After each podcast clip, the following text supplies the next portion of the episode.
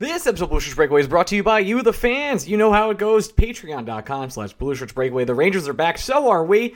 Not that we ever left. We're here every Tuesday. You know where we are. Want to support the podcast? Go to the Patreon. Support us. Get access to BSBOT. Get access to Discord, Insiders Chat, etc. and more. Love you guys. See you there.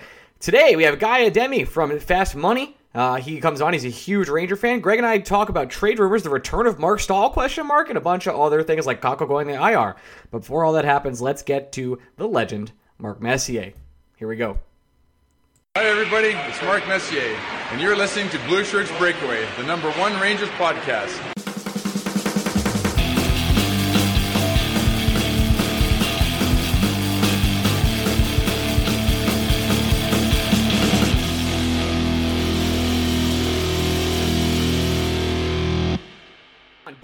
Blue, oh my God, Jesus! We'll just start here. Hey, Blue Shirt Breakaway fans, welcome to the Look at the Blue Shirts Breakaway. I am your host Ryan Mead of Patreon.com/slash Breakaway. I'm here with my co-host Greg Kaplan, also of that Patreon. Gregory, say hello.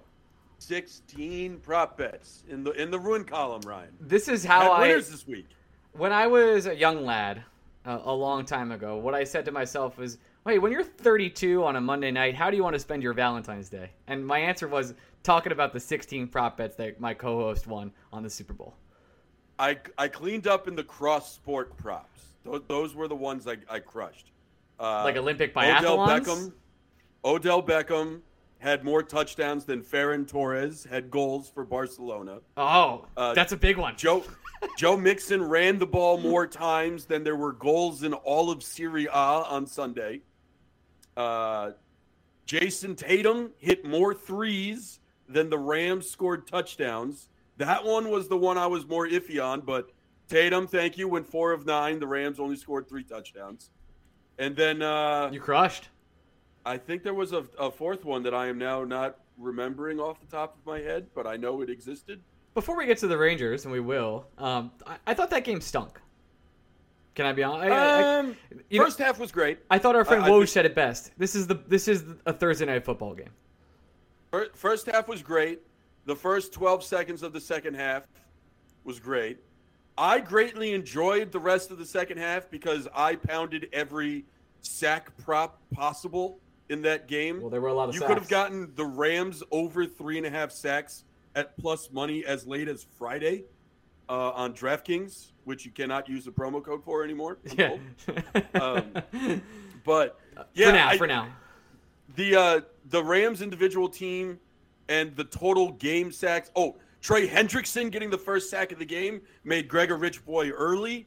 So it was yeah, I it wasn't an entertaining second half if you were rooting for a specific team, but if you're doing what I was doing, which was rooting for individual events to happen like Ben Skowronek to score a touchdown, it was a wildly entertaining second half. I had a lot of fun. I just wish the refs were consistent. I, I know that the, the face mask call was egregious, and not calling it was egregious for sure. But to call the holding penalty of, uh, on what that was on third down when they're playing for the game, really, to me is like, if there's any time to swallow your whistles, it's right then, unless it's absolutely egregious, and it just wasn't. Yeah, I, I hear that, but at the same time, the Bengals, the outcome's different if you don't try a third and one rush with your backup running back and not Joe Mixon.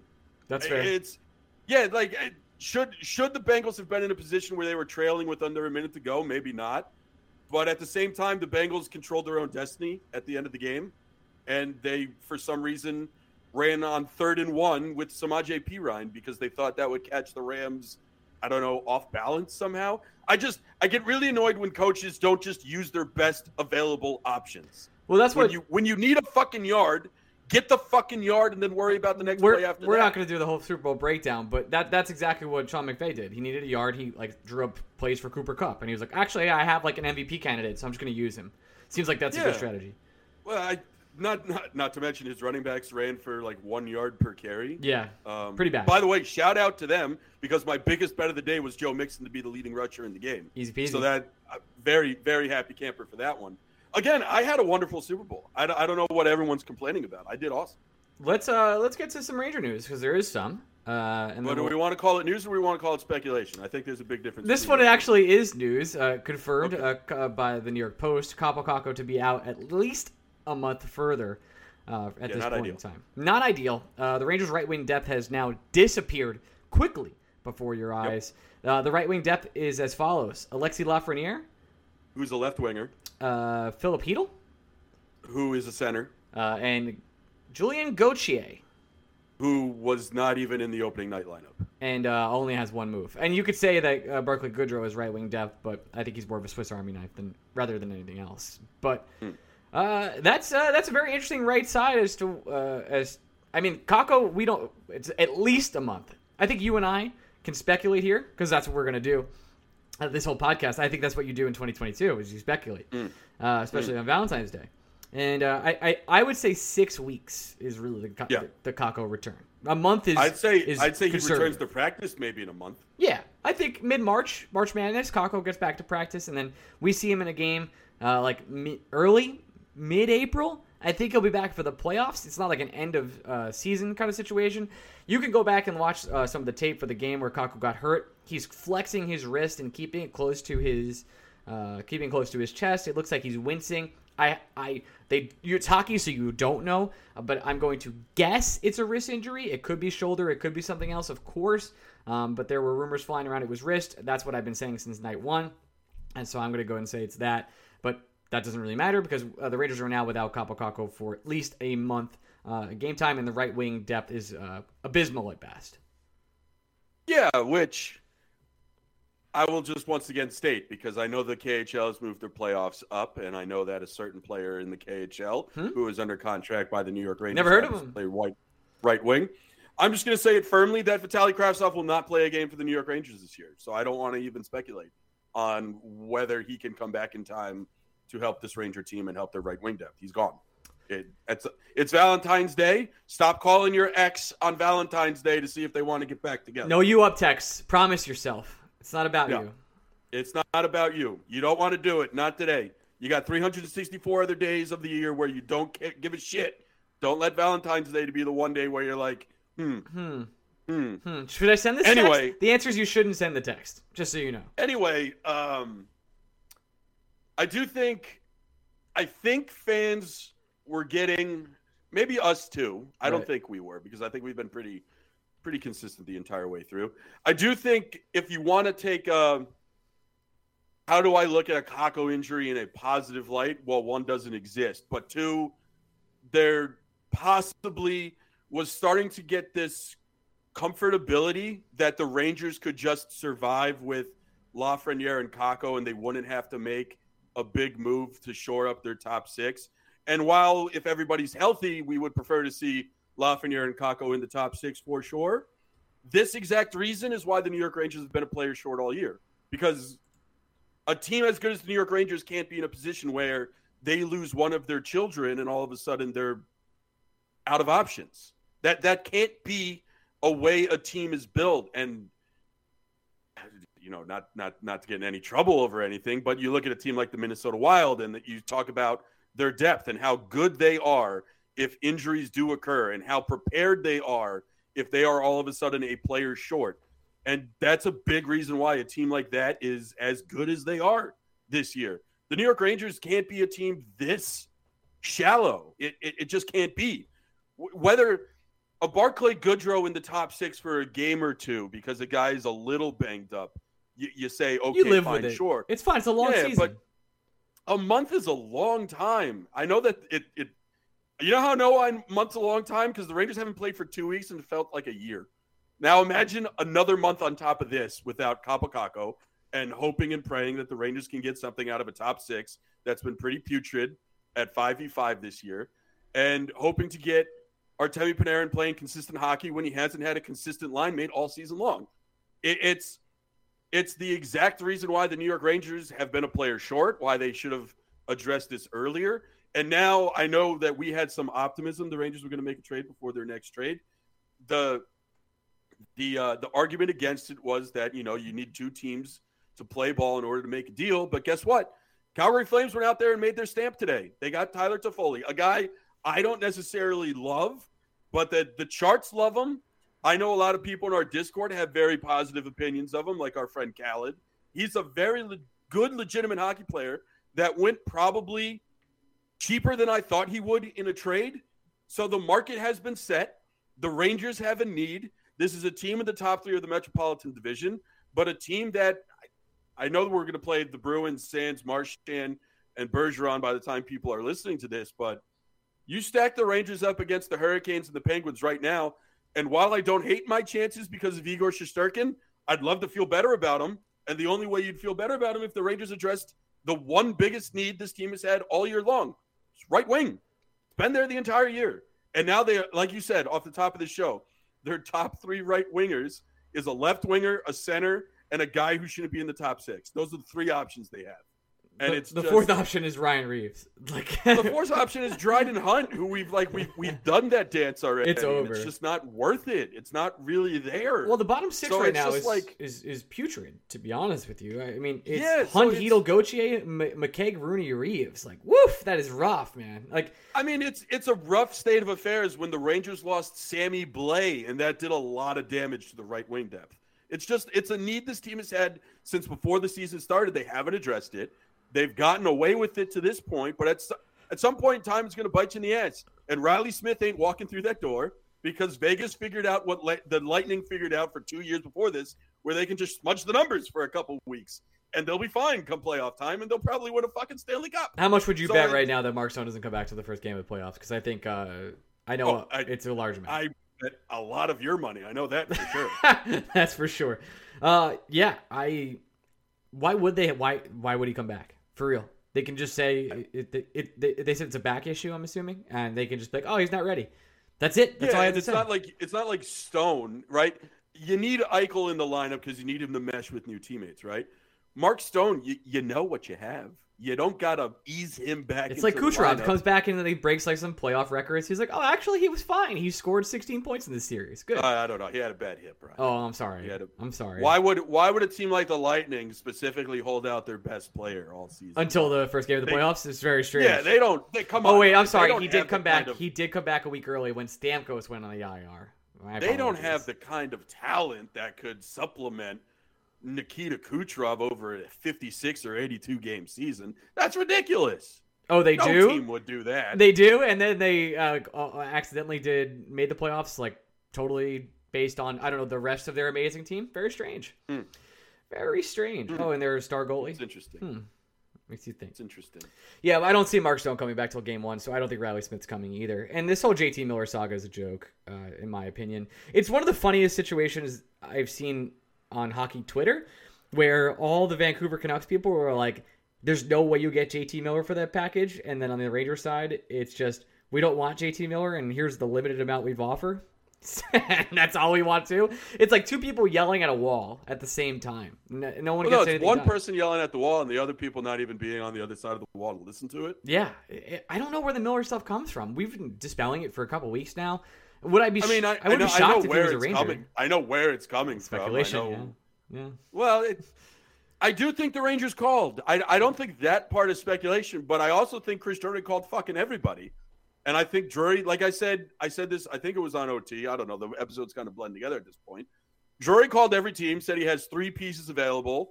Tell him which you like the most. And Drury rattled off a couple names to every team that he also liked. And he definitely said the name JT Miller as a player that he liked. And he definitely said Nils Lundkvist, Vitaly Kravtsov, and our first round pick as pieces he'd be willing to trade, not all together for one player, but in different variations of packages. But it the, the part of this that I've never been able to wrap my head around is that if you're the Vancouver Canucks, the Pacific is kind of a mess right now. You haven't played a lot of games because of COVID. You're not out of a playoff picture at this point. You have new management, you have pissed off fans. Why are you necessarily selling already? The package they could get for JT Miller is going to be there in the summer. It's not going anywhere. Yeah, I So saw I've Brooks tweeted about that today, where he was like, "the the price will diminish." Like, I don't really know if it will. Yeah, it, I don't think it will because guess what? If the Rangers if the Rangers can't afford Ryan Strome, it's just going to make them hungrier to trade for JT Miller in the summer. But I, I just I just think it's it's it's a match where I don't think the Canucks are necessarily motivated to trade. I don't think the Rangers are necessarily motivated to p- pony up what it would be to get a player they've already given up on. So you all you get is just like Canadian people yelling at each other about stuff and things. We should probably have someone on from the Vancouver side of things to kind of get what they're thinking right now. I mean, they've just changed, like you said, they're, the entire operations team is different, and they do have some solid pieces. I mean, they've been a mess for years. Uh, but maybe the return for JT Miller just isn't there right now. I, I, I saw a Vancouver fan say, "Hey, Lundkvist and and uh, and Kravtsov isn't enough. I Lundkvist, Kravtsov, and a first is isn't enough. Maybe that's right. Maybe that's wrong. I, I don't value JT Miller that highly. I know he can play hockey. I'm worried about what he would do to the locker room, and I'm worried about. Uh, I, I know he has one more year, but they wouldn't retain salary on that. That wouldn't be a real thing. The, I know that Drew is going to go out and try and find somebody with longevity first, with uh, length on their contract, and then rentals later. And I, that's why I still think they circle back on Jakob Chychrun, even though he isn't a forward as stupid as that is. Yeah, what we've talked about Chychrun to a point of ad nauseum. Yeah, we can Chychrun pass is, on that. Yeah, he's just he's a foundational piece. Anytime that's available, you have to at least knock on blah, the door. Blah, blah, but I just I think the Rangers know what the price is on Phil Kessel. They're not going to allow a team to outbid them on Phil Kessel, and they'll just they'll get to Phil Kessel when someone forces their hand to get to Phil Kessel. But they're going to try a lot of other things first. Well, that's because no one can fit uh, the cap for Phil Kessel except the Rangers. like they have thirty-five million dollars available to them at this trade. Yeah, and it, the teams that would want salary retained, they're not going to give up a first-round pick for a couple months of Phil Kessel. It's just not going to happen. No, they'll. I think you can get Kessel for like a third rounder. Yeah, as long as you're willing to eat the contract. We are thirty-five million dollars. Exactly. it seems like there's a lot of reasons for the Rangers to trade for Phil Kessel, right? That's all I'm saying. Makes no sense that people. That I mean, it makes. It no, makes it does, that, that, hasn't gotten done yet. Like that's. but Ryan, why why are we wasting our time talking about Phil Kessel when we could talk about the return of Marc Staal? I'm so sorry that we took 15 minutes and 48 seconds to talk about this because when when you sign Patrik Nemeth for three years at 2.5 million dollars, 2.2, whatever it is, 2.5, I think. Uh, you have to consider yourself, hmm, why wouldn't we just trade back for Marc Staal, who's been serviceable lock- in Detroit? Great, great locker room guy. Knows what it takes to lead. Not bad season and win. Uh, has playoff experience in New York. Makes you. I think. just, I just, I. The second I read it, you have that moment where you're like, "Oh, this is gonna be bad." But then my brain just clicked in, and I was like, "You know what? It's gonna be so bad, it's gonna be good." And I need to see it. I just want to see the reaction. I want to see everybody's takes. I want to see everyone's live reaction. I want to see how many O's people can fit in their nose in the tweets. I want everything. I want the whole kit and caboodle. I need it all. It was great. That article was just a here are some guys that used to be Rangers. What if they were Rangers again? And I don't expect that shit from a company that raised my fucking subscription cost by a dollar. oh, shout outs to that company. Um, yeah, it's it's interesting theory. I I haven't heard. Have you heard anything in? Uh, when was the last time you thought about Marc Staal? Uh, when would we have Wing Wheeled on? Okay, a couple, a couple that's true. But before that, I mean, but before that, yeah, I honestly forgot he was in the league. yeah. Forgot he was in the league. There's no, dude. Imagine the call with, with when when Yzerman gets that call. He's just like, what? you put want, you put want him, what? Put Yzerman in the Hall of Fame again today if he pulls off a re-return on Marc Staal. He's not even going to rewind the tape. He's going to make the Rangers just eat that whole shit. I don't understand. Imagine, imagine getting essentially two second-round picks from Marc Staal. The second-round pick the Rangers had to trade to get him off their books, and then the second-round pick they're going to trade again to get him back. Two for Marc Staal. There's no- I would love it, Ryan. I would love it so much. We live in that. If we live in that world, uh, oh the, the, content would be tremendous. But the oh my god, the, I just think about the rage gotta, I would have. I know we. It would be a BSB emergency episode of all time. It would be. We, be I think I'd be untethered. I, this isn't against Marc Staal. Like I have nothing you against be, Marc Staal. You would be untethered. I'd just be cackling the entire time. I'd be I'd be unable to get a word out of my mouth because it would just be so fucking funny. But also, can we talk for a second about the Rangers being unwilling to put anybody in the lineup over Patrik Nemeth because he's their backup penalty kill defenseman? That just doesn't sit. Well, Greg, he's had four good amount. practices. Okay, he's. I don't know if he's going to play, play, but he's got. I don't. Four good practices. I speaking of things I'm not going to speculate on. I got no fucking idea what's going on with Patrik Nemeth. I know it doesn't smell right, and that's all I know. And I, I I'm not going to say anything more than that because I hope the guy's all right. Same. He's a person at the end of the day. That's all I want. I don't care if he's a good hockey player or not. It, it- it's a stupid podcast that we do where I can say stuff about people I don't know. But on a personal level, I just want Patrik Nemeth to be cool. And if he's cool, then I'll go back to talking about him perfectly fine. But that entire situation smells, and I don't Stinks. understand why it's happening and what's going on and why we don't have any answers. If we don't need any answers, fine, great, good. It's not our business. At the same time, smells. That's all I'm saying. It stinks. Uh, it stinks on ice. I don't want to speculate either because that's what we're going to be doing the rest of this podcast. But I won't speculate about Nemeth. Uh, yeah, I don't know why Joan Schneider isn't a thing. I fully expect uh, Libor Hajek to be in the lineup if Nemeth isn't, uh, even though it should be Joan Schneider. I know that Gallant, Gallant sorry, uh, has expressed that he may try these things, but I, I'll be honest. Like the Gallant press conferences, he'll just say anything to get Vince to shut up. Hey, just lied. Did he say he was who? Who, he, who was he rooting for? In the, he was rooting for the Bengals. I think so. That motherfucker had a cool grand on the Rams. I'm sure. I'm sure. I'm sure. Yeah, good for He's, Gallant. just, he's a he's a he's an he's an art he's an artist. I, I I don't think anyone should take it as us being critical of Gallant when we say he's a world class liar. To be able to do it as consistently as he's done it with no one calling his bullshit on press row, that's an art. I have nothing but respect for the king.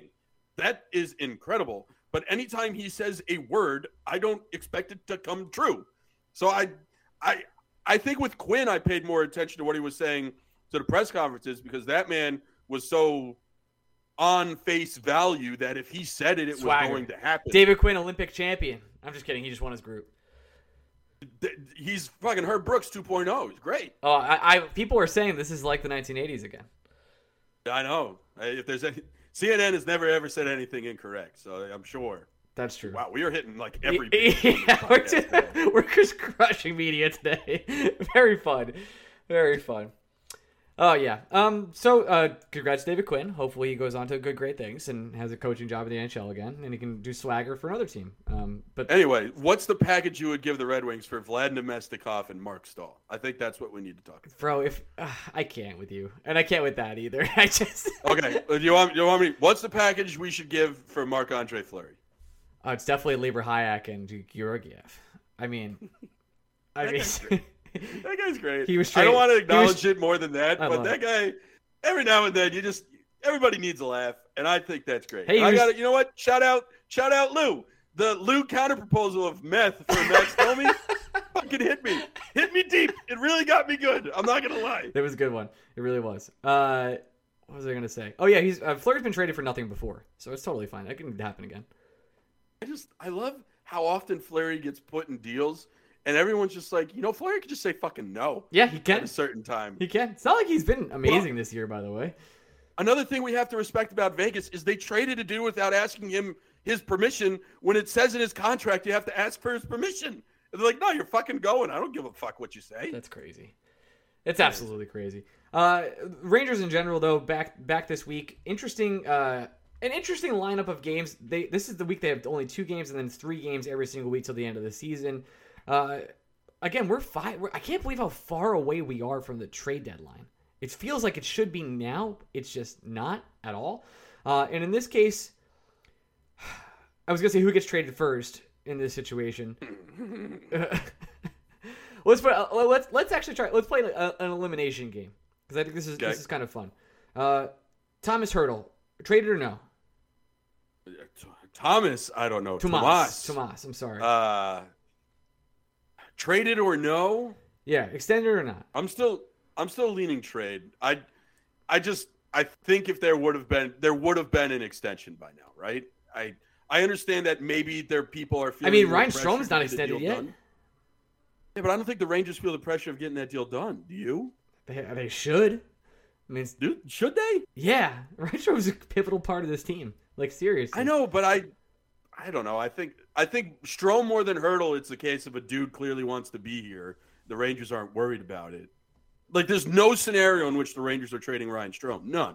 Zero. They're not going to fall that far out of the race in the next three and a half weeks to make that happen. So it's gonna like with Hertl. Part the Sharks are weighing. Are, are we in a firm enough place in the playoff picture to keep him and risk not signing him, or do we trade him prematurely and rob our fans of a possible playoff push with this player? Like the Sharks, you have to remember that part of the Sharks' negotiating power when it comes to what they will and won't do with Hertl comes down to fan perception. They're a team that has to worry about that because it, it the NHL for whatever reason is a league that is built on gate receipts, and not every team is like MSG where you can charge four hundred dollars a night for every seat when the fucking Sabres are in town. So the Sharks can't just say we're going to sell Hertl prematurely because they're in the playoff picture. They owe it to their fans. They want to keep drawing people, and they know if they don't have Hertl, they don't have a shot in hell. So I do I think it's do I think the Sharks have a better shot at signing Hertl today than they did two months ago? I don't think so. But I think the Sharks are understanding that they have to make more of an effort because their team is better than they thought it would be at this point. Joe Pavelski. Uh, I think he's traded uh, because I just I don't have confidence in the Stars competing in the West. I don't think he goes to the Rangers. I think there's going to be. A, I think he's going to be the number one bidding war. If I'm being straightforward, I, I, I think the price will get too high for Drury, and then I think he'll get out of it. I think it's a two man race for who goes to Colorado for the uh, Ray Bourque Memorial Trophy. Is it going to be Giroux or is it going to be Pavelski? And I think they both want to go there, and only one of them is going to get to go there, and they're going to have to decide which one it is. it's probably going to be Giroux. That's my guess. I think Giroux's an easier, it's an easier trade to make work. Big time. I, I think I think the Bruins and other teams will will somehow sniff around Pavelski and be disgusting. Uh, all right. Uh, her, I mean, he Chychrun obviously he's probably getting traded this deadline, but he can get traded in the summer as well. Uh, other popular wings we could talk about. Lehkonen, I mean, obviously probably getting traded. Uh, any other names? You, I don't, I don't know about Lehkonen because again, I think he too can just be a guy that's moved in the offseason. He's in, he was restricted free agency, and a team could acquire him and try to negotiate their own contract. I Lehkonen is one of those players I like, and is one of those players I wish the Rangers had just gotten previously instead of committing as many other spots on this roster to players they thought could be Artturi Lehkonen. But I, at the same time, I think last summer the Canadiens weren't necessarily in the mood to trade Lehkonen. Why would they have been? They were just in the Stanley Cup final. But you know, I I don't think you don't trade for Lehkonen when you have five more years of Barclay Goodrow. It's just even if I think Lehkonen's a better player, I just need to use my roster spots more efficiently. all right. You want to do some five star questions? Do I want to? I think we should. I think we should. We, have an obligation to. That's true. Uh, this is from David. Maybe it wasn't the best idea to have elite sniper Tanner Glass in charge of player development. I, Um, think, uh, I, I mean, it's Jed Ortmeyer, but I'm not going to ever say a bad word about Jed because I have his jersey. He You a won't cool catch me guy. saying Follows me on Twitter. anything bad about Tanner Glass. Uh, my dream interview on this podcast. Uh, this is It's from, interesting though. I, I- I'll say I, I want to talk about it from this regard because I've often thought of this, and my dad has often. We've had these conversations about it from a baseball perspective, where like, why is Jeremy Hefner a great pitching coach, but Greg Maddux isn't? Right? And sometimes in other sports, it's the players who weren't necessarily as good or like didn't have the physical abilities to do things other players can do have a better way of explaining the game, right? So that's why like Mike Maddux is considered a great pitching coach. Greg Maddux is just a great pitcher. And why Pedro Martinez, no team has ever sniffed around Pedro Martinez because how does Pedro explain to other people what it is that Pedro does? He can't really do it. I just strike guys And out yet- on accident. No, thanks, Pedro. Well, yeah, he just has freakishly long fingers. That's like when that Wayne Gretzky was a coach. movement. It's like, hey, hey, Wayne, what should I do Yeah, here? you can't I don't know. Yeah, Score. you can't you can't relate. So it's it's not as it's not as simple as just like make. I know uh, Jagr's not the right example because that maniac is still playing hockey, but like Marian Gaborik might not be the world's best coach because that guy was given God gifted ability that you just can't teach other players. So the mindset is you take the rough and rugged players, the like the backup catchers in baseball and these gritty players in hockey, and they have a way of explaining the game because they got the most out of their physical abilities to become NHLers. Tanner Glass wasn't gifted what Jaromir Jagr was gifted. He had to quote unquote work harder at it. And that's the idea of getting guys like that in all sports in player development. Like Steve Kerr isn't an NBA Hall of Famer, but he's an NBA Hall of Fame coach because that dude had a specific skill set that he's able to see the game a different way than Michael Jordan, right? Michael Jordan, horrific owner. Steve Kerr, amazing coach. Not how their playing careers went. But I just, for whatever reason, I don't know. Maybe it's not, maybe that's not how hockey should run.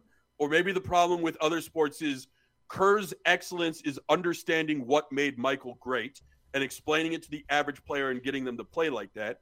Where maybe Tanner Glass and Jed Ortmeyer just like how they played hockey, and they just want people to play hockey like them. I don't know. It's possible. Uh, PJ Smith asked, "Will we have baseball this year?" Yes, in July. Uh, this next question is from. What, what do you think? Ha- do you think uh, a CBA is signed before the NHL trade deadline? No. No. No way.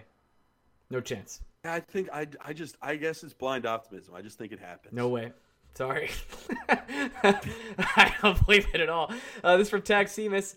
Uh, is Chychrun going to get a better return than Ristolainen? Probably not. I mean, I hope so. Uh, he should. What was what was the risk? Uh, well, that, it's loaded because those flyer picks turned out to be pee pee poo poo. Yep. In, in terms of like, those picks are great for the Sabres because the Flyers are pee pee poo poo. Whereas whoever is going to give up picks to the Coyotes, those picks will actually be garbage and not be good. Like the Sabres are going to have two top 10 picks this year and, it's because of fucking Rasmus Ristolainen. That's good. Which is nuts. Speaking of the Sabres, I, our friend Randy asks, uh, what would you, what do you think about trading for Victor Olofsson? He can score the puck, plays both wings, and on his expiring deal still has RFA years, and is at 26. Buffalo should have no reason to keep him. I'll tell you what I think about that, Randy. I think Buffalo hates the Rangers for a couple yeah. reasons, but uh, and as much as I'll say this, maybe we should put up another billboard. That's a that's a good target, Randy. But guess what? Uh, it's probably not going to happen. Uh, Jack Rogan says, which player would you take out of the lineup to play Morgan Barron? This is assuming Kaapo comes back. He's not. I personally have no idea who would come. Uh, who would take out? I have a good idea. It's Greg McKegg. Yeah, uh, it's hard to think of a better idea. I guess is the question. But again, Gallant likes his guys. He trusts McKegg on the penalty kill, despite McKegg being below average at it. But Gallant has a different opinion than we do, and he's all knowing. So McKegg is going to remain in this lineup till the cows come home. It it just it remains it does remain pretty weird to me, where like we've had these discussions about Lias Andersson versus Brett Howden or Vitaly Kravtsov versus anybody or Julien Gauthier versus blah blah blah. But Morgan Barron is literally like the 200 hockey men wet dream of a late round pick who has outperformed all his metrics, who wins faceoffs, who plays a hard, gritty style of the game, and feels like the guy every team would bend over backwards to get into their lineup. And on a team where he should be in the lineup for all the reasons that we just mentioned, can't actually get into the lineup. It is crazy. That's weird. It's crazy. It's really weird. I wish I could explain it. I don't. I don't know. I don't understand. Especially how... with the bottom six the Rangers have right now, it's very strange that Barron can't can't play because he's it's been good. Odd. It's just it's like Greg McKegg had even less expectation than Morgan. Like McKegg was an afterthought signing the Rangers did just to have depth in Hartford, and now he's a guy that can't come out of the lineup for Morgan.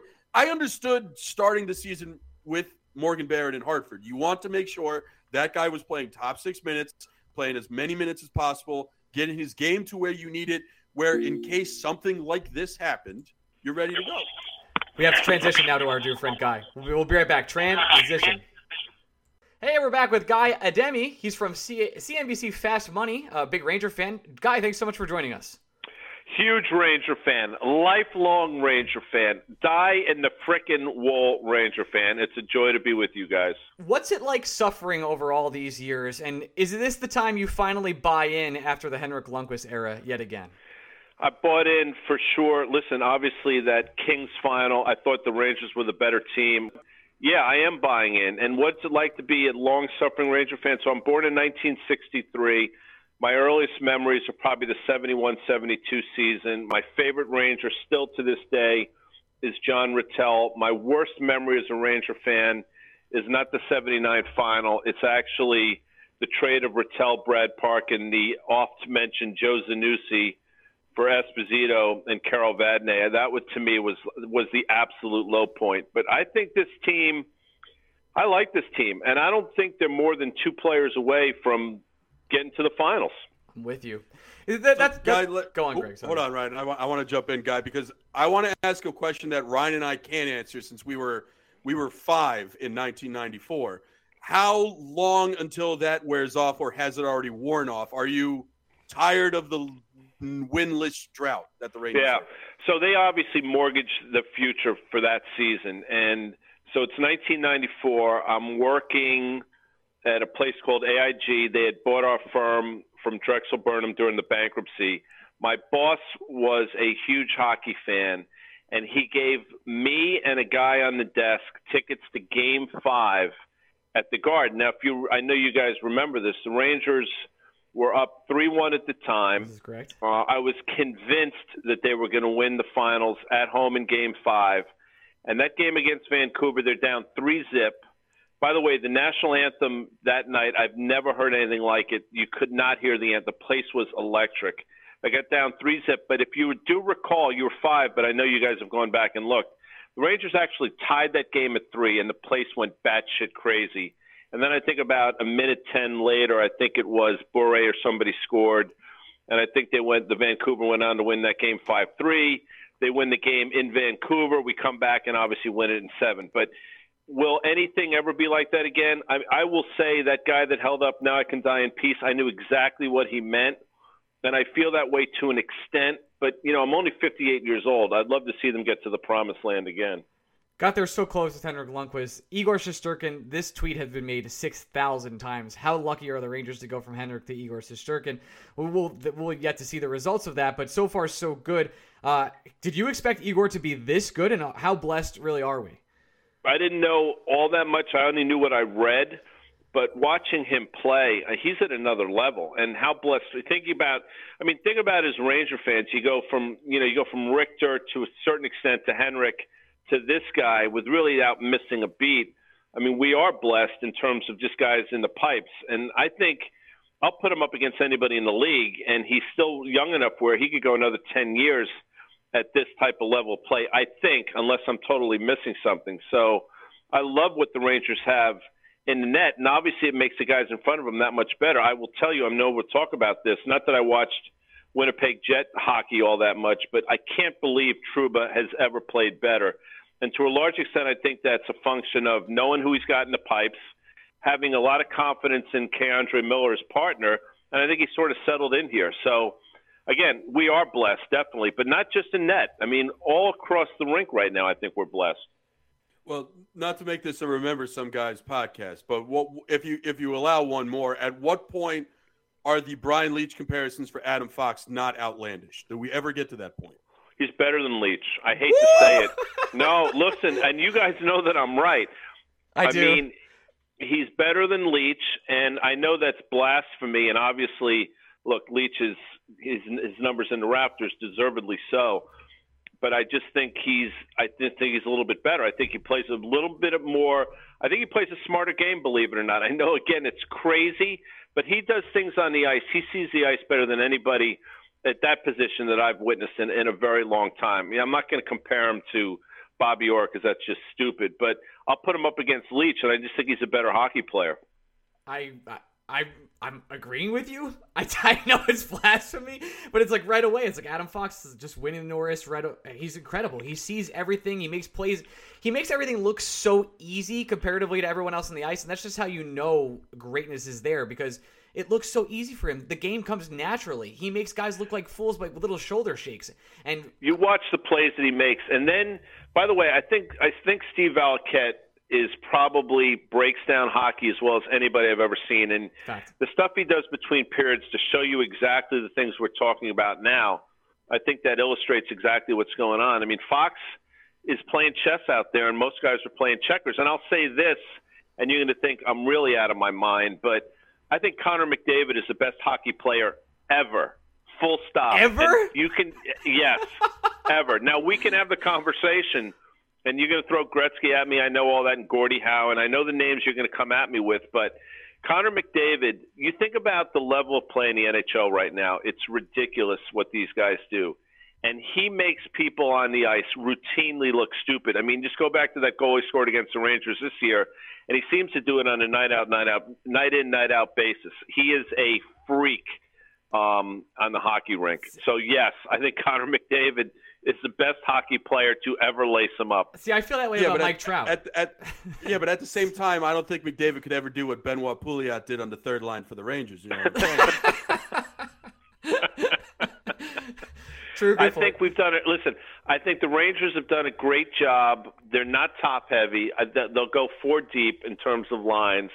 Um, I'm not sold on on Dryden Hunt at all, but I, I really, I do really like the team they put together. Like in '94, the Rangers were a Steve Larmer away from winning that cup, and I know obviously they got a couple other guys. Noonan was a big part of that team, and obviously Matteau. But that Larmer trade to me was what put him over the top. And there's a Steve Larmer out there right now, just begging to be brought over. I just hope they don't mortgage a future to get him. I have a feeling Chris Drury's not going to do that. I, I think he's looking for something that's more long term, something that we've talked about pretty often on this show, where he's trying. He's, the rentals really aren't going to be an option unless it's like Phil Kessel for like a third. I, I don't think. I don't want Kessel. Why- why are you not against into- Kessel? No, I'm not. I there's something about. I don't think. the hot dogs? Listen, I've never met the guy. I just my sense is he will not fit into this locker room. I I think so much of this team is predicated on the chemistry, both on and off the ice, and I just get the sense is Kessel's not one of those guys. I just he loves his hot dog, and what city has more availability of high class hot dog than New York? No, I it's think- fair. I think I think it's a point that goes underreported. But let me let me ask you this then, guy. Of the of the names floating around, is there a guy that jumps out at you that is someone that fits the locker room and what the Rangers need currently? I think if they can get Hertl, I think. But you guys have written about it. You don't think that's going to happen. Um, so I just think don't. the you know, extension's going to happen for Hertl. The, the rumors for San Jose is that the extension's coming. He wants to stay, uh, and he has a, no, a minor no movement clause as well, so he can only choose three teams to go to. So who, let's play. The, I mean, you guys know the names better than me. You throw them out, and I'll tell you if I think that person is a viable option. We would love Pavelski. I think that's like our number one target. Uh, Now, now, see, I think he'd be a no-brainer. But is he, does he want to move at this point? He's a unrestricted free agent after the year. Um, Dallas is going nowhere anywhere fast. I guess the only question is, does he want to stay in Dallas long? Like, I, I mean, he's 38, so long term for him might only be two or three more years. But you know, he's the captain of a team. Does the Right. does he want to drop the C to go somewhere else to try to win a cup? I I, I don't have that answer. And what do you have to give up to get him? I mean, can you get away with? I mean, you guys know this better than I do. I mean, is it a is it a Lundkvist and a pick, or is it not too much to get him? so I like, Lundkvist I think. I think for Pavelski, you'd have to put a first in there just because everybody's going to want him. There isn't a contender that doesn't want Pavelski, so you're you're outbidding other teams to do it.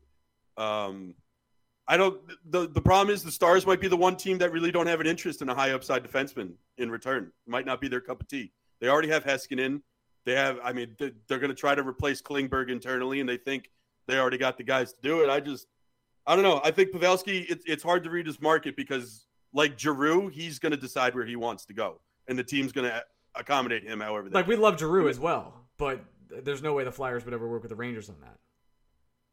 A couple of years ago, um, I met a couple guys in the league, and I asked them. This is probably four or five years ago, and I asked them who did they think the best player in the NHL was, and a couple guys said it was Claude Giroux, and I was actually shocked, but people love his game, and I've obviously, you know, I've come around to it as well. I think he brings a lot. If I think if the Rangers could figure out a way to get him, and again, I don't know if he has a no trade or what his situation is, but I think he would fit in really well.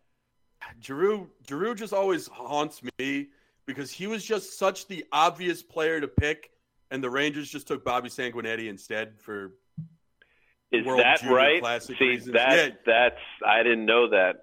Drew. Drew went one pick after the Rangers took Sanguinetti. It's a bad. Some of the, the I will tell you until recently, and I would say recently the last few years, I think they've drafted really well. They were just a disaster in terms of the draft. I mean, you guys, you, I'm sure you rattle it off on your podcast all the time. We but do. There's, there's some swing and misses over the years that have been just epic. Uh, Lias Andersson's on that on that list. They they. I were, mean, I I'll go to I'll just go to my grave saying the Rangers win the cup if they just took Cam Fowler over Dylan McIlrath. They'll just that. You know what's that, funny that about McIlrath? Like I loved him because I'm sort of a you know at my heart I, I still love the days of Ed Hospodar and Joe Kocur and you know I can rattle off and and Dylan McIlrath sort of reminded me of those guys. You know, guy that was going to throttle you, but in this league, you got to be able to skate, and if you can't skate, you can't play. And, and, that's the skate. difference. That's, that's what that's the that's the difference in the league now.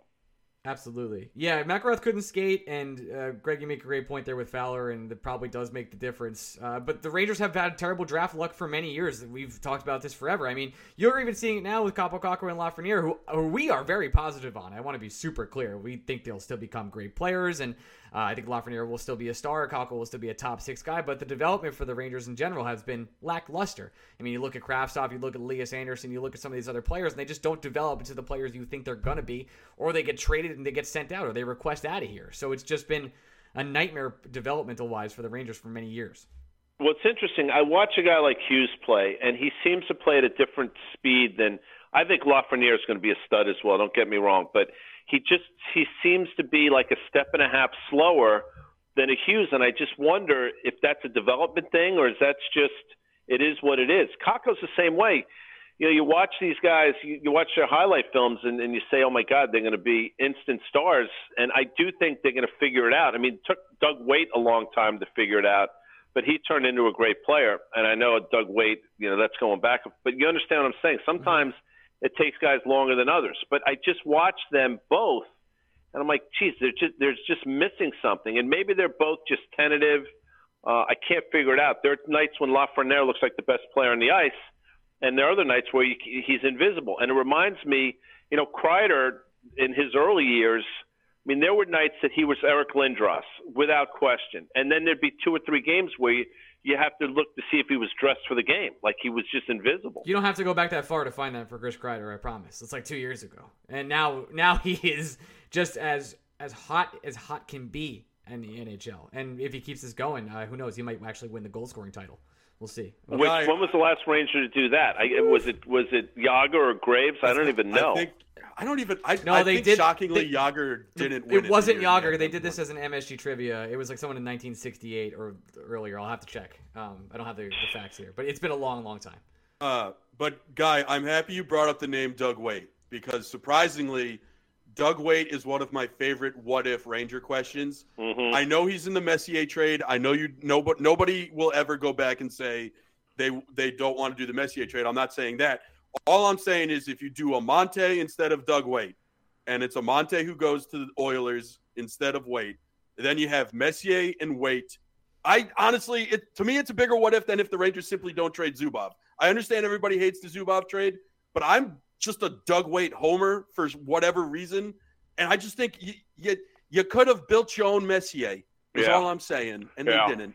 And I, it, I it drives me up a wall. And and listen, I understand what happened there, and Amonte was part of that season as well. And I, he went in the Larmer trade, I think, if I'm not mistaken, to Chicago. He, was the, it was the was it Larmer and Matteau? I know that um, Matteau's the big piece in my eyes because it was you know, it was Noonan was part, I, I mean I I, I got to go back and look, but your point is well taken, and they did. They if you think about that team, I mean they mortgaged. Did they really need Glenn Anderson on that team? I, you know I'm not sure, but they gave away a lot that year. And listen, they won the Stanley Cup. It's hard to argue that. I mean the Rams won the Super Bowl with Stafford, and they basically mortgaged their future as well. It's going to be interesting in a few years to see where the Rams are. And you saw how quickly the Rangers went from a Stanley Cup winner to mediocrity again. I, I think they're doing it right now, but I, I do like that what if. You know, what if you kept Weight, um, you know, moved Amonte as part of that deal, didn't get a Larmer, and I don't know. I don't know what it would have looked like, but I always loved Doug Weight's game, and I was I was always wondered what he'd look like if he spent the rest of his career in a Ranger jersey. Not unlike, by the way, you know, you really want to go back. The Rangers traded Rick Middleton for Ken Hodge, which was they'd have to they'd be an investigation now if they tried to do a trade like that, and that was at the bequest of you know Phil Esposito who wanted his old line mate back. But think about what Middleton did for the Bruins for years, and Ken Hodge did literally nothing, and that was the beginning of a lot of moves like that where aged players past their prime, the Rangers found a way. And you know, you start with him, but you can. I'll go Marcel Dionne. I'll go Luc Robitaille. I'll go even a Guy Lafleur. I mean, you could rattle off the names. We uh during the height of the pandemic, when no sports were happening, we actually did a rewatch of the Eastern Conference Finals and the Finals in '94. I got to tell you, if Twitter existed in 1994, a lot of people would have a lot of things to say about Glenn Anderson. That's that true. dude. that dude was butt. There's no other way to describe it. He was actively bad every night. It was incredible. It was incredible, and I that I don't remember what the piece was to bring him in, but look, they wanted they wanted that heavy oiler guys that had been there before, and who knows what he was doing in the locker. I mean, I can't speak to what he was doing in the locker room, but he wasn't doing a whole hell of a lot on the ice. That's for sure. I think, I think it was Gartner that went in the Anderson deal, but I'm looking it up right now. You know, it's funny. I was at I went to a Georgetown basketball game over the weekend. I hadn't been in a long time, and I looked up in the rafters, and Mike Gartner deservedly has his number retired by the Caps. And I don't think people realize what a great hockey player he was. Um, he was a he really was a solid Ranger for a number of years for sure, and I guess he just didn't fit into the scheme of that team. And you think about all the guys that played with Messier, then subsequently got moved on. Like if you watch like the '92, '93 season, it's interesting the guys that sort of came and went around him until they built a team that, that was again built to win. Um, it's just it's just really interesting. Then guys like Dougie Lidster and guys that you never really think of, they played critical. You need role players, I guess, is the point, and they they came up with the right ones for that one season at least. Well, let's talk about that because a couple a couple minutes ago you said if the Rangers made a trade like that now, there would be an investigation. And I think that trade you're talking about is the Pavel Buchnevich trade. So what was your reaction to that when that happened? Because I we did launch an investigation, and I, I do believe I know what happened at this point. But the trade to me is, is a crime. Yes, I.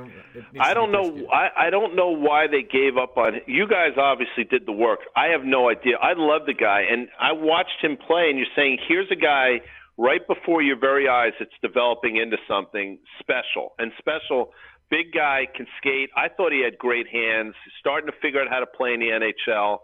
Just as he's coming into his own, you know, the Rangers move him. And I don't think it was a cap thing, unless you guys can tell me differently. This is it just my didn't theory. make any sense. This is my yeah, theory. they they they thought the Eichel trade was done, and they needed the cap. That's space. my theory, That's what they thought. That's Oh. what they thought it was.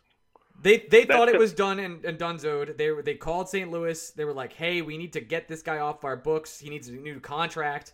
They were like, "We want Sammy Blais. He's a good role player, great guy." In, in this second, Doug Armstrong was like, "Uh, what?" So it was like, "Yeah, I guess." And then Buchnevich got there and he was like, "Well, we didn't really want you, so here's our contract offer: five point eight million over four years." Buchnevich was like, "I guess I have to sign this," and now it's one of the best contracts in the league. So there you go. It's it's if that's the case, now that starts to make sense. I guess if they thought Eichel was coming here, it's going to be interesting because I think Eichel is playing Wednesday. this week or next week, right? This Wednesday versus the Colorado Avalanche, he'll be playing and making his eh. debut. Now, it, you know what's I, I I- again, you watch the highlights of Eichel. and I mean, clearly he's another one of these just unique talents. But does he does he would he have fit in here? Because he seems to be a bit of a head case from what I could tell. See, I mean, think the McDavid does everything right. Like that's Yeah, I think I think you'd be a head case too in Buffalo. Let's be Yeah, honest. fair. Pretty fucking miserable there. That's fair. well, That's you'd be a fair. head case if someone was like, "Hey, you want to fix your body the way you want?" Actually, no. And that's how you'd be a head case. There's no way. He, he just wanted to get the surgery he wanted. That was it. Yeah, no, um, I guess the press. Look again. I guess the press can do what they can do with these guys. Again, having never met him, but he was the second guy picked in that draft, if I recall. It was That's McDavid, correct. then McDavid him. First, yes. So, I They mean, also- again, just a just a unique talent. And if he's healthy, he's what? How is he? Twenty six years old. No, he's 24. He's gonna be a Twenty nightmare. four years old. Yeah, that's why Yeah, the Rangers and wanted. before before the next stuff, I think the thing we have to remember is they fired a coach he liked for a guy who was in European soccer. So at some point, you're kind of pissing the guy off. I think. Uh, but yes, Now- the, the Rangers believed they had it done, and then when they didn't have it done, that's when they extended me because of Mika Zibanejad, etc. Uh, guy, I have an important question for you because you're now the official finance guy of Blue Shirts Breakaway. Very I love nice. Is is what Vegas is doing to fit Jack Eichel under the salary cap? Do you call it cheating or creative mathematics? Creative. I mean, think about didn't who did didn't Tampa Bay. The, who did similar? Tampa- Tampa- Tampa, Tampa Bay, Bay, right? yes. I mean, Tampa Bay just would work magic around it. Listen, if it's within the confines of the rules and you can figure it out, good for them. I mean, absolutely. If you can game the system and it's you're not breaking any rules, I think I think all's fair in this era of salary cap. I mean, I wish the Rangers would times were a bit more creative, but if they fig- if they figured it out and they can get him and they don't have to move anybody, I guess Reilly is the guy that is that is that right? That's the guy that might be on the move, but you guys Well, they're- probably they're think just- differently. They're benching Stone until the playoffs, essentially. That's how Is they're going to that make what it they're is that what they're doing? That's going to be their Yeah. plan. I, I and think. are they calling it an injury? Yeah, so he, he's been. Uh, they've kind of been planning this, as you can kind of see through the media for the last couple weeks. This is all speculation, of course, allegedly, etc. Um, No, like- no, fuck, fuck that, Ryan. This is the fucking truth. Okay, so All right? the for the last couple weeks, there's been like uh, rumors and whispers about Max Mark Stone's uh, back injuries. He's dealing with his back sh- issue, and then today they came out and were like, "Actually, we don't know when he's going to come back. Could be a long timeline. Have no idea. It's definitely the first game of the playoffs." So there you go. Wow. Yeah. Well, if that's the case, then the NHL is going to have to figure. You know, that loophole that's been created, they're going to have to close But that guy, they knew that- about it last year. Kucherov cool. did it. Guy, he Yeah. did it. All right. I, I, I get so I pissed off about this shit. meanwhile, how do you, how did you feel about McDonagh winning a cup there? I thought it was Good great. for him, man. Like uh, I like Ryan McDonagh a lot. I mean, you said at the beginning of the podcast, I had people come at me last year that McDonagh was better than than Fox. Uh, Fox smokes McDonagh six ways to Sunday. Uh, I like Ryan McDonagh a lot. I'm so happy he won. Uh, I'm happy. I'm happy Kevin Shattenkirk won. I mean, like, that's a guy that the Rangers screwed over big time after he finally took a discount and did the whole thing. Uh, so good for them, man. Uh, it's it's great when former Rangers can go and win somewhere else. I'm just happy. I, I'm miserable that Hank never got his with us or anybody else as well. I am I'm happy for you're right. I mean, in the Shattenkirk thing, they wanted him, wanted him. He wanted to be here. He was clearly hurt. I think that year he was not playing well. I think he finally got healthy, but they said, you know, we've had enough of you. They they gave up on him way too early. I think. But but with that said, I mean, the defensemen that they're skating out there now, I think. I think Fox and Lindgren play together for 12 years. And by the way, I think you guys would say this as well. I think Lindgren is a total stud. I absolutely love that kid. We love Lindgren, think- but we would trade him for Jakob Chychrun, which is like Wow. which is like I think Oh sacrilegious. no! Why? Well, well, let me let me ask let me ask you this, guy. I mean, uh, uh, since we brought up McDonagh, essentially the reason McDonagh left is because the Rangers thought that's a guy that's not going to age gracefully, and we're entering a rebuild. Do you think Ryan Lindgren, the way he plays, the amount of times he gets banged up, you think that's a guy who ages gracefully? Yeah, that's a, that's. I think that's a good point. Um, you hope that he starts to play a little smarter. Obviously, I mean, I, I don't know if smarter is a word, but learns to ratchet it down a little bit. But right, you're right. The way he plays now, you wonder what his um, you want you wonder what the lifespan on the ice like is for him. I, I totally get you know? that. Same but- thing. like Dan Girardi, awesome when he was younger. Same thing with Marc Staal. And then they hit that second contract, and they've just had so many miles and bangs and, and bruises on their body. Like Ryan Lindgren, until he's 28, 29, is going to be awesome. I, I want no part of Ryan Lindgren when he's 30 plus, and that's just nothing That's against Ryan, Ling- Ryan Lindgren. It's just the style of game he plays. Now he went to a skating coach. He changed the way he skated. He became a great NHL defenseman. I love the guy, no no doubt about it. But when you talk about like elite skills uh, in the NHL that can translate for a long time, Chychrun's kind of that guy. Uh, Yeah, that's fair. Now, listen, I, I, it's hard for me to argue with that. I think I just have, I just love the way the guy plays, We so it'd be him. hard for me to give up on. That would be a hard trade for me. Now, I'll say this: I, I'm. This is you guys are going to hate me for this. I love K'Andre Miller, and I think he's got mad skills. That's a guy I would consider moving because at some point you're going to have to pay him. What are your thoughts on that? So the thing with Miller is his skating is like unbelievable, and people can't skate the way K'Andre can, and I don't think he gets enough credit, depending on like who you talk to, for he he's been on the second line since he got here, man. Twenty Yep. minutes a night plus has never really been exposed except for a couple games here and there this season. He's played with Jacob Trouba. I, I think they they've shopped him a little bit in the summer, very briefly, like they floated his name.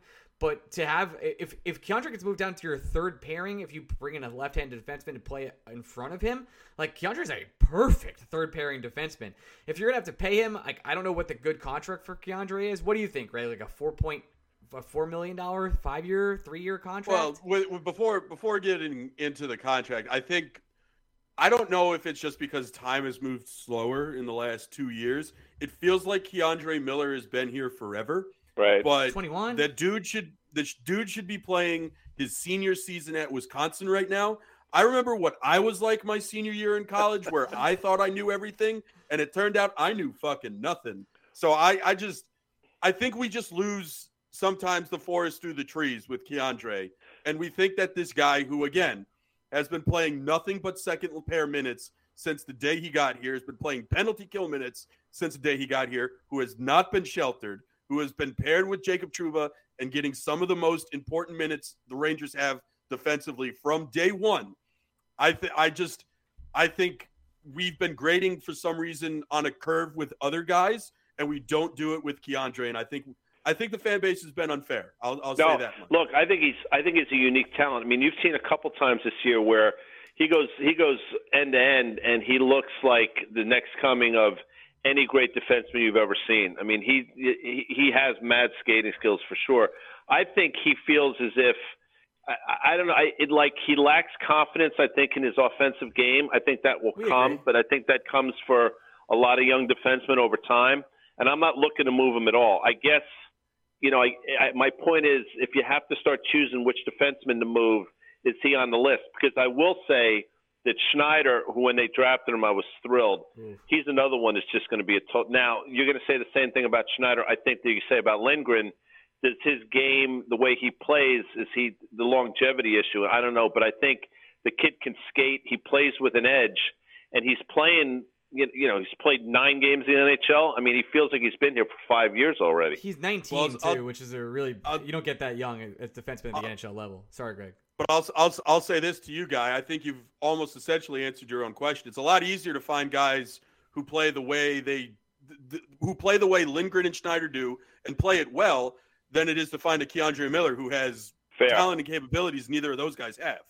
That's All we fair. need to do is figure it out with K'Andre. Yeah, neither of them can skate like K'Andre can, and they don't have the reach, the length, like the the poke checking, and, and that's nothing against them. Like they're tremendous players. I love Ryan Lindgren. I think Schneider's going to be good. We hated the Schneider pick. To be honest with you, You Uh, did. We did. Yeah, uh, mostly because Well, I mean, well, just think of it. At, think of it at the time. At the time, before Tony said what he said to Alexander Georgiev and got popped in the mouth, the New York Rangers had a right-handed defensive lineup Yeah. of Yeah. Fox, Trouba, D'Angelo, and Lundkvist, and you were going to draft another right-handed defenseman with a first-round pick. I, I think at the time, listen, if he was the best player available, we, we're big best player available guys no matter what.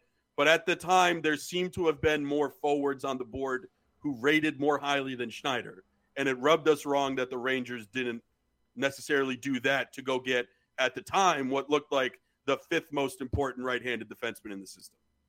And So now- who is so if there's one guy out there that is coveted by teams that you have to give a king's ransom to, which by the way is I know you guys know this, the Rangers are probably in a position to do. Who's that guy?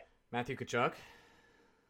And he's young, what is he's in his, in his early 20s, right? Yeah, He's he's a baby. I think he's somehow only 23. I don't know how that happened or anything. I don't but- think that makes sense. I'm looking right now, but it, I think you're right. Uh, he's probably the guy that uh, we brought up to Larry Brooks when he came on the show. Uh, he's 24 years old, Greg.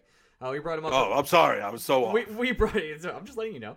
Uh, we brought up to Larry Brooks when he came on the show over the summer last year, and uh, Larry was like, "No, definitely not, not him." And the next day wrote, "Could the Rangers tag target Matthew Tkachuk?" I was like, "This fuck." Um, but yeah, Hey, I res- but for the record, I respect that hustle.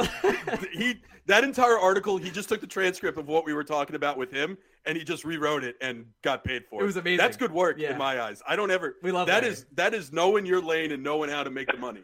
So I respect the hell out of that move. So he's out there, but you don't think it happens. Um, what? So what are we missing? If, so who is it? Who are the six guys on? I don't know what's going on with Nemeth. Not that it particularly matters because you're not winning or losing a cup based on how Patrik Nemeth plays, but there's clearly something there that I don't know about. But who are your six defensemen? Understanding that you know. Whatchamaface, Libor is going to be your your seventh guy, Mr. I would imagine. kayak to kayak. Um, yeah, I, think I don't. First of all, I don't have to understand that. I can ask questions about that until I die. Well, they because that loved makes- him when they traded for him, right? Crazy. I mean, Oh so my god! I just I. I, I've loved things that I shouldn't have loved and I've overvalued in my life. And at some point in time, I came to my senses and said I was wrong. But I don't. I don't think I'm that mature. I can't be more mature than an NHL franchise. This is essentially what I'm trying to to, answer say. your But question, I think the Rangers can trade for a veteran defenseman, a Mark Giordano. Um, I don't think maybe they go for a Jakob Chychrun. Who knows? But the answers are here right now, and it is, it is who you mentioned. It's Adam Fox Lindgren, and then it's Miller Trouba, and then the answer on the bottom pair, as crazy as it is, as young as it is, is Jones Schneider. Like Jones and Schneider. That- I agree. that's it. your six. And I, and I will and, and I will go. I will go to war with those guys for sure. I think I don't think the problem's on the on the blue line. I think it's up front, and then there's you know who are we going to start to tweak. By the way, I do think that um, Chytil's going to be a stud in this league. I, I think Ooh. you know you see you you don't you don't you're not a fan. Oh, no, no, we it. like I- Chytil. It's here's the thing. I- it, it's people I start think to Chytil's over. going to be great the second he leaves the organization. Yeah, people start to overrate Chytil and his abilities because he has these flashes where he's like, "Oh my god, that's that's a guy who can really he can do that." Like like K'Andre, but in a less consistent manner. K'Andre is solid every single night, and, and Chytil flashes these these bouts of greatness, and then just can't get this consistency together. I think the Rangers give up on him before he realizes his true talent, which is probably in the next two three years. And so who? So the lines are what they are at this point. I mean, I think you know who your top six guys are. What are I mean? Because I don't. Well, unless I'm missing something, is there a guy that's going to come in and slot in the top six? Other than Kessel, I, I think I think I think it's clear. uh, We've been saying it all year that the Rangers are just one dude short, and that dude is someone you ideally play on the third line, but can easily slide up to the second and first line in case of injuries on the right side on the right wing. And I know you don't like Kessel, but if He's it's the a guy. dude who if it's a dude who's on a one year deal, a dude who only the Rangers can afford, a dude who isn't going to cost you a lot in trade, a dude who, by the way, puts pucks in nets, which He is does. something the New York Rangers can't do On at five- five five- five five, for yes. whatever reason. I it's it it has always made sense in a way that I think boggles my mind that more people aren't on the bandwagon. And honestly, they're just we there's only so many names available. I mean, I, I don't think we know any name that's available that you don't also know. It's like Artturi Lehkonen doesn't do the things offensively the Rangers need him to do. Hertl might not get traded. Pavelski and Giroux are going to get to pick where they go, and they might simply pick not the Rangers. Tyler Toffoli already got traded. You're not going to trade for Brendan Gallagher in his seven-year contract. You're not going to. The Canucks have decided they're whatever the fuck with JT Miller. But if you're worried about locker room chemistry, maybe don't bring in the guy the Rangers traded because of locker room chemistry. So it's just at some point you run out of names on the list, and the obvious name is a name that obviously, in my eyes, helps the Rangers. So I just, to me, the Rangers, when Kakko's healthy and the way Lafreniere is playing on the top line, you have your top six for the most part settled. But Kakko's not healthy, and Barclay Goodrow hasn't been the guy playing. Artemi Panarin hasn't been himself, and I think the biggest reason for that at 5v5 is because he's playing with Dryden Hunt and Barclay Goodrow. And I just think he needs something a little bit more dynamic, which is Phil Kessel. It's, It's just right interesting. you know, Can, Panarin. It's funny you say that. I mean, if you look at his points, I mean the points are there, but he just doesn't feel like the same player this year. And I think you hit the nail on the head. What about like a a Tarasenko? I mean, is that just dumb? No, we, I- we I- love it's- it's- Tarasenko, but the, the ship Yeah, is it's, sailed. it's not dumb. The Blues just aren't doing it. Yeah, the Blues, they're in a good position. I don't know why they trade him at this point. Yeah, because that's the name that I heard sort of chatted about. I mean, I guess you could go to them and say, "Listen, you know, we did you a solid. yeah, do us a yeah, listen, here." we gave you a top line player for four years. Congratulations on Yeah, one of the best we, contracts. we gave you Tarasenko's honest replacement, and you didn't have to give us anything. So the least you could do is give us Tarasenko. But the the time to make that move was in the summer, when again another player thought that a team fucked him up medically and wanted out. Right. and and and now remember, Seattle didn't take him. That's crazy. And you the look Seattle back at draft is gonna. It's something we don't talk enough about. I don't. The masterclass of them just not taking the best available players is remarkable. Now, something you know, we're talking about guys that you have to trade for. You know, I don't know about the guy in Russia. What's going on there? You guys Kravtsov? know a lot more about Oh, yeah, this. no, And, he's good. I mean, he's the guy that fits everything we just talked about. He's your guy. Why isn't he? Uh, the re- Well, the guy, how many how many of your exes have you texted today? It's not you texted any of them? That's the real reason. It's the relationship, uh, and it worked on both sides, guy. It, it was Chris Drury and and Kravtsov. Uh, him being a little mature on his side, and Chris Drury also holding his ground on culture, uh, and that's that's where they're at. I don't think he ever comes back. I don't think he plays another game for the New York Rangers, and he gets traded at this deadline one way or another. He's Can you package? I mean, you package him, Lundkvist, and Georgiev, and a pick. What's coming back for that? Because that sounds like a haul to me. See, that's where that that's where a lot of teams, Vancouver fans will tell you that that package is terrible for JT Miller. Ranger fans would say, well, "I'd only do half that package for JT Miller." That's the package that's trying to go for Jakob Chychrun. To be honest with you, that that it's going to be the first round, the Lundkvist, the the Kravtsov, and then maybe one other asset for for a Chychrun. And I don't know if a lot of teams can really beat that for a Chychrun who's going to have three more years of control, and that's without adding Ryan Ryan Lindgren. That now that makes the left side incredibly interesting where if you had uh, Chychrun, Lindgren, and Miller on the left side, and then you have the right side of uh, of Fox, Trouba, and Schneider, well, now you have something that's very special with Igor Shesterkin, and you're just trying to do the Henrik Lundqvist strategy, which is score two goals and win every game. Does Georgiev finish the year as a Ranger? Uh, I'll say yes now, unfortunately, because they've tried to trade him every year for the last three years, and they've yet to do it. Yeah, And he'll be a, what he'll be about- a Ranger this year, but not at camp next year. And so there's a kid in I don't know what level he's playing at, but they just made him. A, you guys know the name. I can't think of his Garland? name. But they just what's it? He's a forward. They just named him Oh, captain of the team.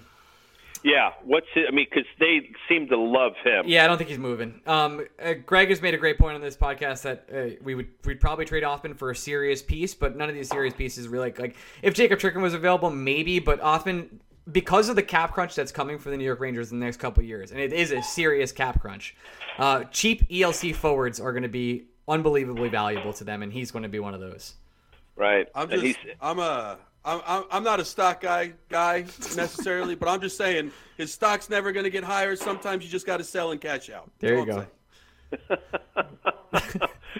so here we are. We're about to play hockey again for the first time in it seems like three months. Yeah, crazy. Um, I mean, listen, I think they've set themselves up really well. I mean, is this a team that's going to find their way to the to the Stanley Cup Finals? Or are we still, you know, one round and out? Here's the problem: the first round's going to be hard no matter what. Like Playing Pittsburgh right now if it, if the season ended today, right? Yeah, and we had our Pittsburgh uh, uh, correspondent on last week. I can call Jesse that, right? Um, and Yeah, I think that's fair. yeah, and he, he pretty much said he would hate to see the Rangers in the first round because of Igor Shesterkin and the way they play counters the way the Pittsburgh Penguins play, and that's great. But I think the Carolina Hurricanes would be the team I'd be really scared to see in the first round, and then I, I think any of the Atlantic teams I'd feel pretty comfortable against. As crazy as that sounds, if we got there. Wh- Why are the Panthers so good? Man, uh, uh, I can tell you the real reason they have so many good players on cheap contracts that were undervalued. I mean, do, what's Duclair's contract, Greg? Like, like a Well, criminal? it, it, they have all their forwards are good, all their defensemen are good, but more importantly, Bobrovsky's actually playing like a goalie you should be paying a lot of money. And it, I, I mean, guy, it's just here's the answer to your question is this: How far do you think the Rangers would go in the playoffs if Igor was not their goalie? Yeah, well, it, you know, just to answer that question, would they would they even be in a playoff position if he wasn't the the goalie answer right is now? no. Yeah, exactly. So like the three of us can sit here and be like, how good are the actual New York Rangers? But in goal in, in hockey, it the biggest playoff idiom is all you need is a hot goalie. And the New York Rangers have possibly the best goalie in the league. So all they need is for the best goalie in the league to be the best goalie in the league, and they'll he'll go as far as the team as he takes the team. So I do, could the Rangers lose in one round in a route? Po- Possibly, especially if they don't bring in another forward that they clearly need. But could this team, as currently constructed, also win the Stanley Cup? Yeah, because Igor Shesterkin could just decide not to allow any goals. Mhm. Guy doesn't He's lose. that good. He does. He really doesn't lose. He's done no losing like his whole life. He just doesn't do it. Uh, so it, he's never really been in a. Any, He doesn't, you know. Hank had listen. Hank would give up some really sh- sh- soft goals, and he had some shitty nights. I mean, I've yet to see. I mean, I can count on one hand the amount of soft goals this kid's let up since I've been watching him play as a Ranger. It's pretty remarkable. plays a totally different style too. Guy, we've been on here for 40 minutes already. I cannot thank you enough for taking the time to chat Rangers with us. I don't want to take up more of your time. Um, I, I appreciate you coming on. Is there anything you'd like to plug for a little? No, not at all. Okay. I just I'm glad you guys had me on. I love talking. Hockey is far and away my favorite sport, and the Rangers are far and away my favorite team. So it's always great to be able to chat about them. Dude, You- thanks so you much for coming me, on. You made me wait until we started recording the podcast, so now I actually do have to ask. Tell me I don't have to get into crypto. I don't want to do it. I just if don't. you if you can't explain it so i've had people i've read books about it i read articles and i've yet to sort of wrap my head around it and what i tell people if you can't explain it to me in 30 seconds then you don't understand it either and nobody's been able to do it so I understand, you know, that that fear of missing out and oh my God, everybody's in this thing, but it just is not intuitive to me. So I think if, if it doesn't make sense to you, there are better places to be. Just keep doing what you're doing. I'll just say that barcode commercial last night crashed their fucking website. I'm not investing in shit where they can't plan this stuff out. It's stupid. I ain't doing it. I'm not doing it. I'm not doing it. Guy, thanks so much for coming on, buddy. Uh, we'll uh, we'll definitely talk to you later in the season, and we'll keep in touch. Thanks, fellas. Enjoy the rest of the season. We'll do. Thanks, buddy. And I want to take this time to thank the NHL Insider Podcast members who are part of the Offer Sheet Club. Very fun, very exclusive club where we talk on the NHL Discord all the time about all the latest rumors and trends, and we dispel some of the ones that are fake uh, that get found on the internet. Who knew? Uh, without further ado, uh, I would like to thank these people: Adam Cassidy, Adam Cohen, Adam Cortullo, Adam Adam Keach, Admin, Alex Gardner, Amber Cohensberger, Austin Beetleman, Barbie Chris, Ben Waters, Biggest Malone, Brett McGinnis, Brian Doyle, Brian Gallagher, Broadway Blue Shirt Bleeder, Chris Finelli, CJ Stellwagen, Daniel Dazan, David Aaron, Dennis Stites, Darian, Eric Carlson says, miss, I miss Rangers hockey. He's changing his, his name every week, Eric Carlson. Smart guy. Eric Stagg, Give Gardner a cup. Gre- Gretzky, Gareth McFly, Handle. Harrison Hasco, Hey Pop 89, Ian Rodrig- Rodriguez, Jake Berkowitz, Jerry and Marquez, JD, Jimmy Mack, John Hardesty, Justin Friedman, Justin Starr, Chris from Florida, Christoph, Christopher Berg, Christopher, what am I? What's wrong with me? Christopher, Lazy Krakowski, Lou Giordano, Lucas K, Matthew Guy, Max Nielsen, Mike Bucklaw, Neil Gro- Neil Grover, Pascal Perrier, Pavel Kovarev, Randy Tesser, Stephen Lomayer, and of course, Steve Bullbox, Weingart, The Drop BK, Thomas Welsh, Tommy Seclary, Thomas Jr., Tommy O'Neill, Tour from Manhattan, Upstate Vin, Vinny Bracco, Vinny Hay, and Will Spector. Cannot thank you enough for being part of the club. Means a lot to us. A very interesting week when it comes to actually determining what is a real trade rumor and not. And I say that because you're act- you're actively seeing different reports from different beat writers currently. So, for example, if you go out and read uh, Mr. Staples' piece on the Athletic today, and then you go read some from Vince Mercogliano, who's been on this show a couple of times, uh, you'll notice that there's active, conflicting information and takes. I think that's going to be sort of the case for the next few weeks here as the trade deadline comes up in the next five weeks as we are away. One of the reasons for that is the Rangers are going to leak certain pieces of information that are not true. This is uh, playing the game through the media. This has happened forever and constantly. I actually don't know why the JT Miller thing comes up so frequently. I think the story is almost like a nothing burger. I'm sure Greg and I have discussed this on the show. Uh, would I be surprised if JT Miller is a Ranger? Uh, a little bit, yeah, I would. But I think the price would be a, a, a price point where the Rangers have you feel that you most teams or the NHL reaction would be like, wow, that's a steal for JT Miller. Uh, I think Ranger fans are going to overvalue Nils Lundkvist uh, for good reason. Nils is like a great prospect, and we've seen him in almost no games, and he's gotten almost no chance to actually thrive in this system. And there will be a podcast, and there will come a day where where Greg and I actually break down prospect development of the New York Rangers, of which they've had a serious issue. Uh, I don't really. I, I, know Vince kind of talked about this on his show a couple weeks ago, like the, the the, the development of Adam Fox and Igor Shesterkin. You could say that the Rangers did that, but they didn't really do that. Other systems developed those players, and then they be, also became magical. Uh, younger players that come to the New York Rangers have not thrived, and that's something we will talk about. So Nils Lundkvist will definitely be on the table. Kravtsov on the table, as you know. But all these conflicting rumors will be coming in and out throughout the next couple weeks, and just just don't get baited. It's not worth it. Drury to me is going to take the best deal possible. I I'm not I, I want I don't want to say I'm fully out on Chris Drury. I'm not. I think he's still a competent GM who uh, kind of got swindled in his first deal uh, with the Buchnevich deal, of course. And I, I feel like his hand was forced in that deal because he thought he had another deal done. I've been very on the record about that. The Nemeth deal, the Nemeth situation is very strange. Um, and obviously, we're yet, we're yet to see some of the other returns. Barclay Goodrow has been good. Uh, the, if he didn't have six years on his contract, we would never complain. If Barclay Goodrow was, was signed for three years, we'd be like, wow, the Barclay Goodrow contract was a piece of work. Just absolute genius by Chris Drury. But that's just not the case. Six years, so we'll see how that goes for Barclay Goodrow. Uh, that's it. So uh, we'll be back next week. S- don't get baited by fake trade rumors out there and, and fake everything. It's fun to talk trade rumors. It's super awesome. I don't think we're going to be getting something uh, till for the next couple weeks, or, or there might. I think there's going to be two moves. One that might come sooner than later, and one by the trade deadline. which would be the cheapest price possible for Chris Drury, and we'll go from there. We'll be back with BSBOT later this week. We have Rangers hockey today as you're listening to this, or maybe even after the game. Who knows? And we'll see you guys next week. Love you. Bye.